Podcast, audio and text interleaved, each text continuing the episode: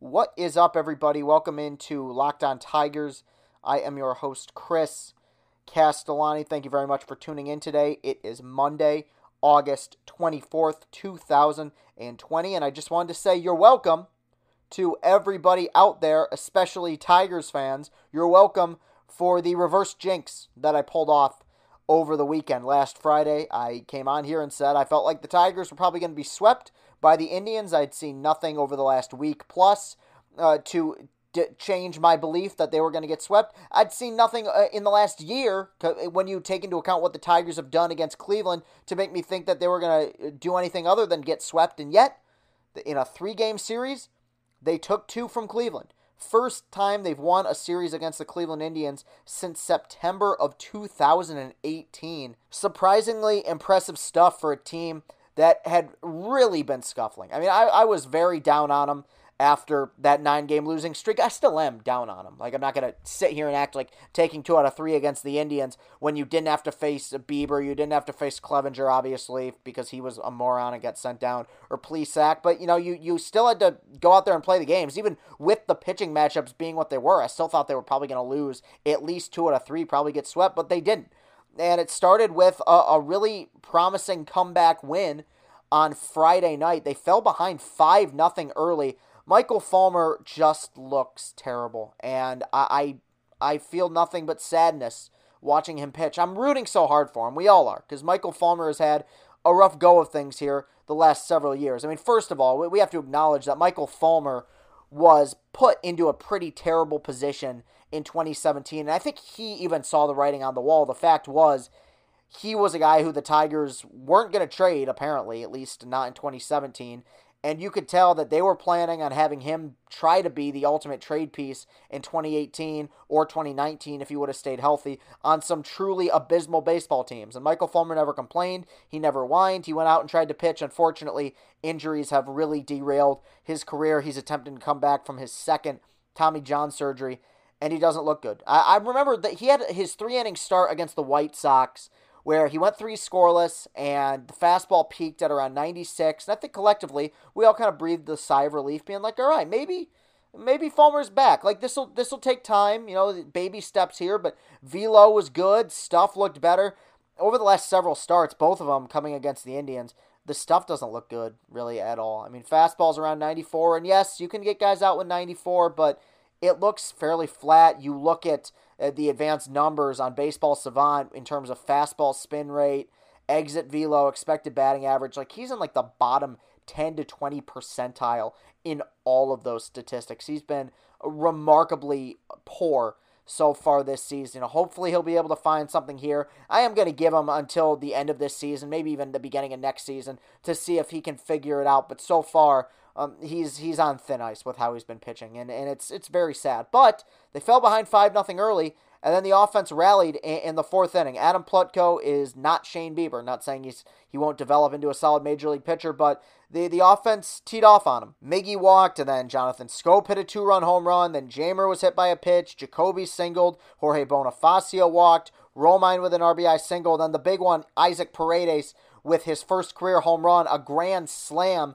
to left field off of Plutko uh, on a, a two strike pitch. Plutko tried to hurl a fastball by him, and Paredes just crushed it deep to left field. A, a wonderful sign. These are the guys who I, I, really care about at this point. These are the guys I want to see do well. And even though he'd been in this system for several years here, even I'd forgotten how young Isaac Paredes was. Only 21 years old, meaning he was 18 when they acquired him uh, be patient with him here because he's so young. They're going to give him several years here to figure it out. And so far, while maybe the average isn't that pretty, you can tell watching the at bats that this guy has the sensibilities of a major league hitter. He's taken some really difficult pitches. Uh, the at bats have been, for the most part, pretty good. You know, a few, a few weak ones, but for the most part, he's seen the ball well, taken some difficult pitches, worked counts. He's looked like a guy who's who's mature beyond his years. A really wonderful sign. And the Tigers would go on to win that game 10 to 5, snapping a 20 game losing streak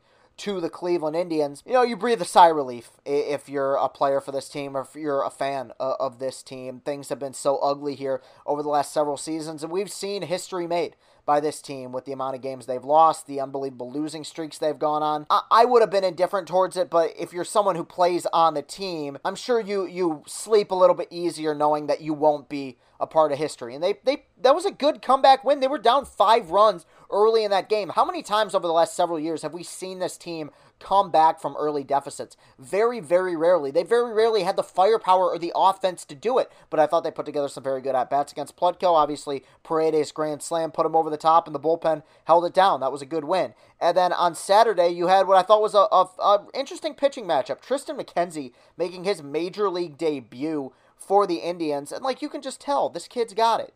Six innings, two hits, one run, one walk, ten strikeouts. He was marvelous. The stuff was was electric. I mean, fastball peaking at around 97. This dude looked like he was about 110 pounds, soaking wet, and yet was just throwing cheddar cheese. Remarkable stuff by the youngster, and it's another example of the fact that the Indians are just good at developing starting pitching. But on the other side, Matt Boyd had easily his best start of the season. Only five and a third, Five hits, two runs, both of them earned, one walk, and six strikeouts. What made it a successful start was that you saw him finally bringing out more changeups and more curveballs, mixing speeds better.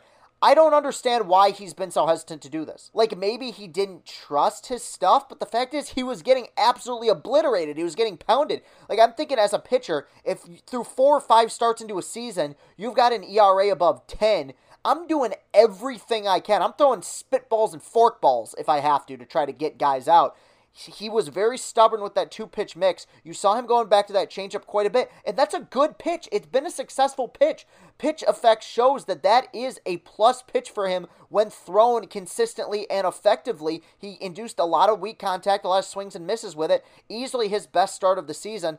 Hopefully he'll be able to build off it. Look, I've I've been very hard on Matt Boyd, and he'll continue to be. I know he's not as bad as how he's pitched in the first four starts of this season. Like, like I'm not saying he's some top tier talent, but I didn't think it made any sense for him to go to, from a guy who had taken substantial steps forward over the last several years to a guy who all of a sudden didn't know how to pitch at the major league level at all. I think he will be better here down the stretch. For for his sake, I hope he is, or else he's going to be playing his way, you know, out of next year's rotation potentially. But a much better start. Obviously, Schreiber came in, got blowed up, and then Garcia gave up a run, and Funkhouser gave up a run.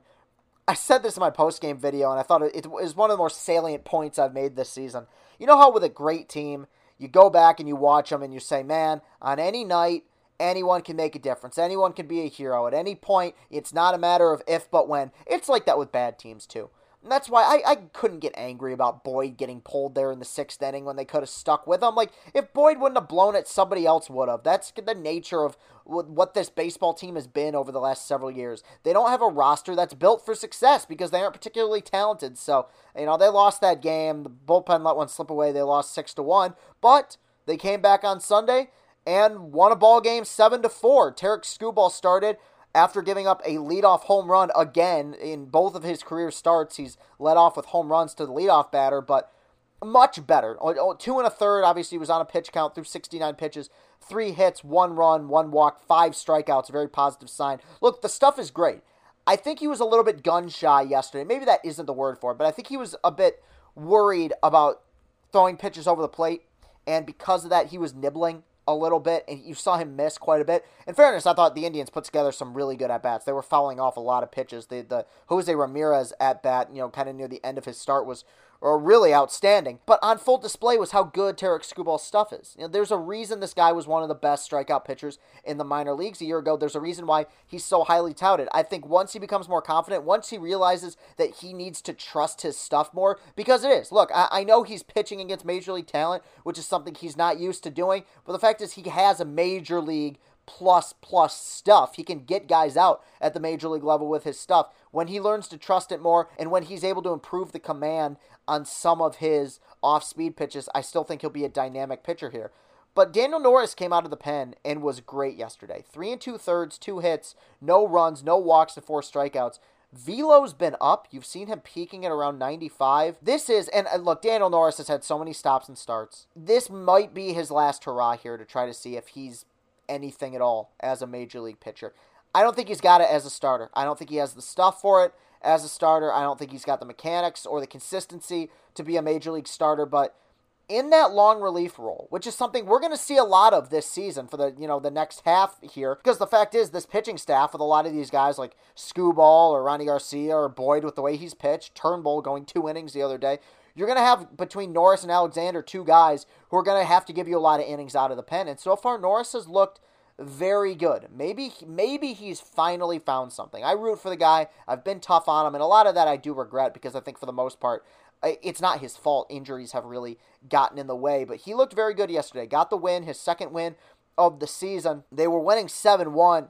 Offense was really good. Carlos Carrasco was struggling with his command, even though he only walked one. He was nibbling with that slider, and by the fourth inning, they were really teeing off on him. I mean, early in counts, they were swinging and making really hard contact, extra base pop, doubles, home runs. Niko Goodrum with a home run yesterday. Greiner and Bonifacio with homers as well, and Isaac Paredes with a three hit game yesterday. Also, on the negative side, Joe Jimenez's ERA balloons to 12.46. Came in in a six run game, walked two, gave up a three run home run. You know, look, I don't care. The, the season in general is whatever.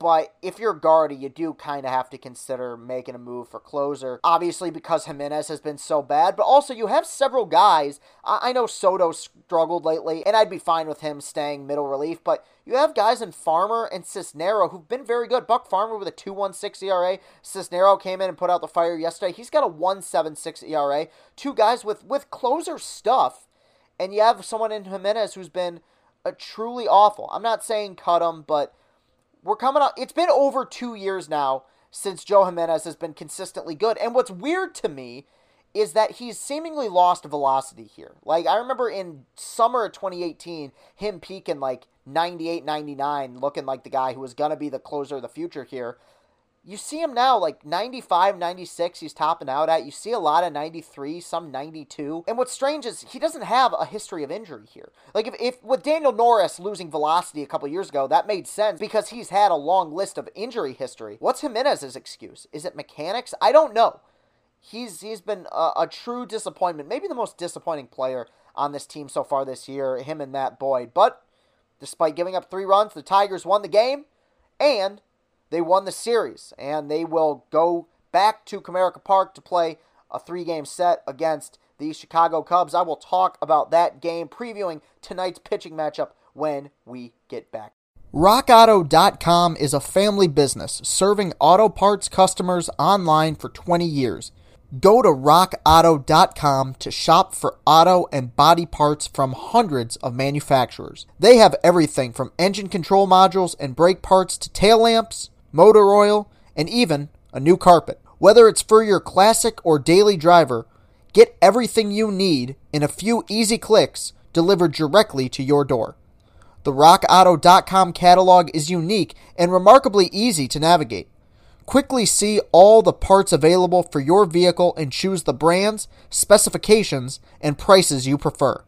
Best of all, prices at rockauto.com are always reliably low and the same for professionals and do it yourselfers. Why spend up to twice as much for the same parts? Go to rockauto.com right now and see all the parts available for your car or truck. Right locked on in their How Did You Hear About Us box so they know that we sent you. Amazing selection, reliably low prices, all the parts your car will ever need. RockAuto.com. And we're back. That was a long first segment recapping all three games that we saw of the Tigers over the weekend. But tonight they go up against the Chicago Cubs, the 17 and 10 Chicago Cubs. And the pitching matchup at Comerica Park for a 7 10 game tonight will be Alec Mills for the Cubs. He comes in at 2 and 2 with a 4.76 ERA. This coming from MLB.com. Mills gave up six runs and three and two thirds innings versus St. Louis on Wednesday, ending with two walks and one strikeout. The righty has surrendered 10 runs on 12 hits in his last two starts. And for the Detroit Tigers, you have Casey Mize making his second career major league start. Mize will make his first home start in the ballpark where he became the talk of Tigers summer camp. He struck out seven White Sox over four and third innings in his major league debut Tuesday in a no decision. Another difficult lineup for him to have to face. I mean, that Cubs core is still really good with Bryant and Rizzo and Baez and Happ, the Nico Hoerner, who's looked pretty solid. That's a good baseball team, and it's going to be another tough task for Casey Mize to navigate through. The one thing you can undeniably say about the kid so far is that his stuff is simply remarkable. Some of the best stuff we've seen, even in one start, you could tell some of the best stuff we've seen here in several years. There's a reason why this guy is such a highly touted prospect. He's got four different pitches, five different pitches really, that he can get guys out with, and he's going to need to put them all on display tonight going up against a really good Cubs lineup. I didn't bring this up in the first segment, but I'll bring it up here. I think the weekend series they played against Cleveland was a really admirable effort. And it, look, in the long run, it doesn't mean anything. This is still a well below average baseball team, you know, one of the worst in baseball. But you, you lose nine games in a row. You don't look good at all. And while I maintain that this team is still infinitely better than last year, in that nine game losing streak, they looked like they did a year ago. A team with non competitive at bats, terrible pitching, terrible hitting, terrible defense. It was truly ugly. And it seemed like it was going to spiral even more out of control than it had already spiraled. I, mean, they lost nine in a row. They're going up against a team that had owned them over the last several years. And you, you found ways to win two different games, and the offense was much better. You're going to need to find that again tonight if you want to keep your head above water here. They're, they're going to lose a lot of games, but all I'm asking for, and it's what I've said from the beginning here, and even under the guise of, of tanking, that this whole uh, ridiculous rebuild, what I've said from the beginning was I get it. They're going to lose a lot of games, they're not going to be a good team.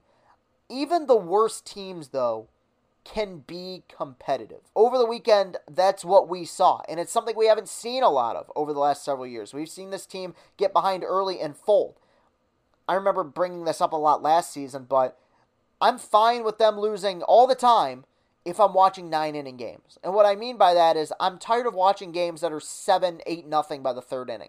You know, keep it relatively competitive. If you lose, you lose. Let's see some development by some of these young guys, and one of those young guys is going to be front and center tonight in the form of Casey Mize, probably the biggest star in this farm system. Looking forward to watching him pitch. Can't wait to talk about it on tomorrow's pod. So that will do it for today's show. You can follow me on Twitter at Castellani2014. That's at C A S T E L L A N I 2014. You can follow the show on Twitter at Locked on Tigers. And while you're at it, go to Apple Podcasts, go to iTunes, leave a positive review of this show. It would be much, much appreciated. Thank you very much for tuning in and listening to this program, episode 101. I will be back here tomorrow recapping Casey Mize's start against the Cubs. Have a great rest of your day and go, Tigers.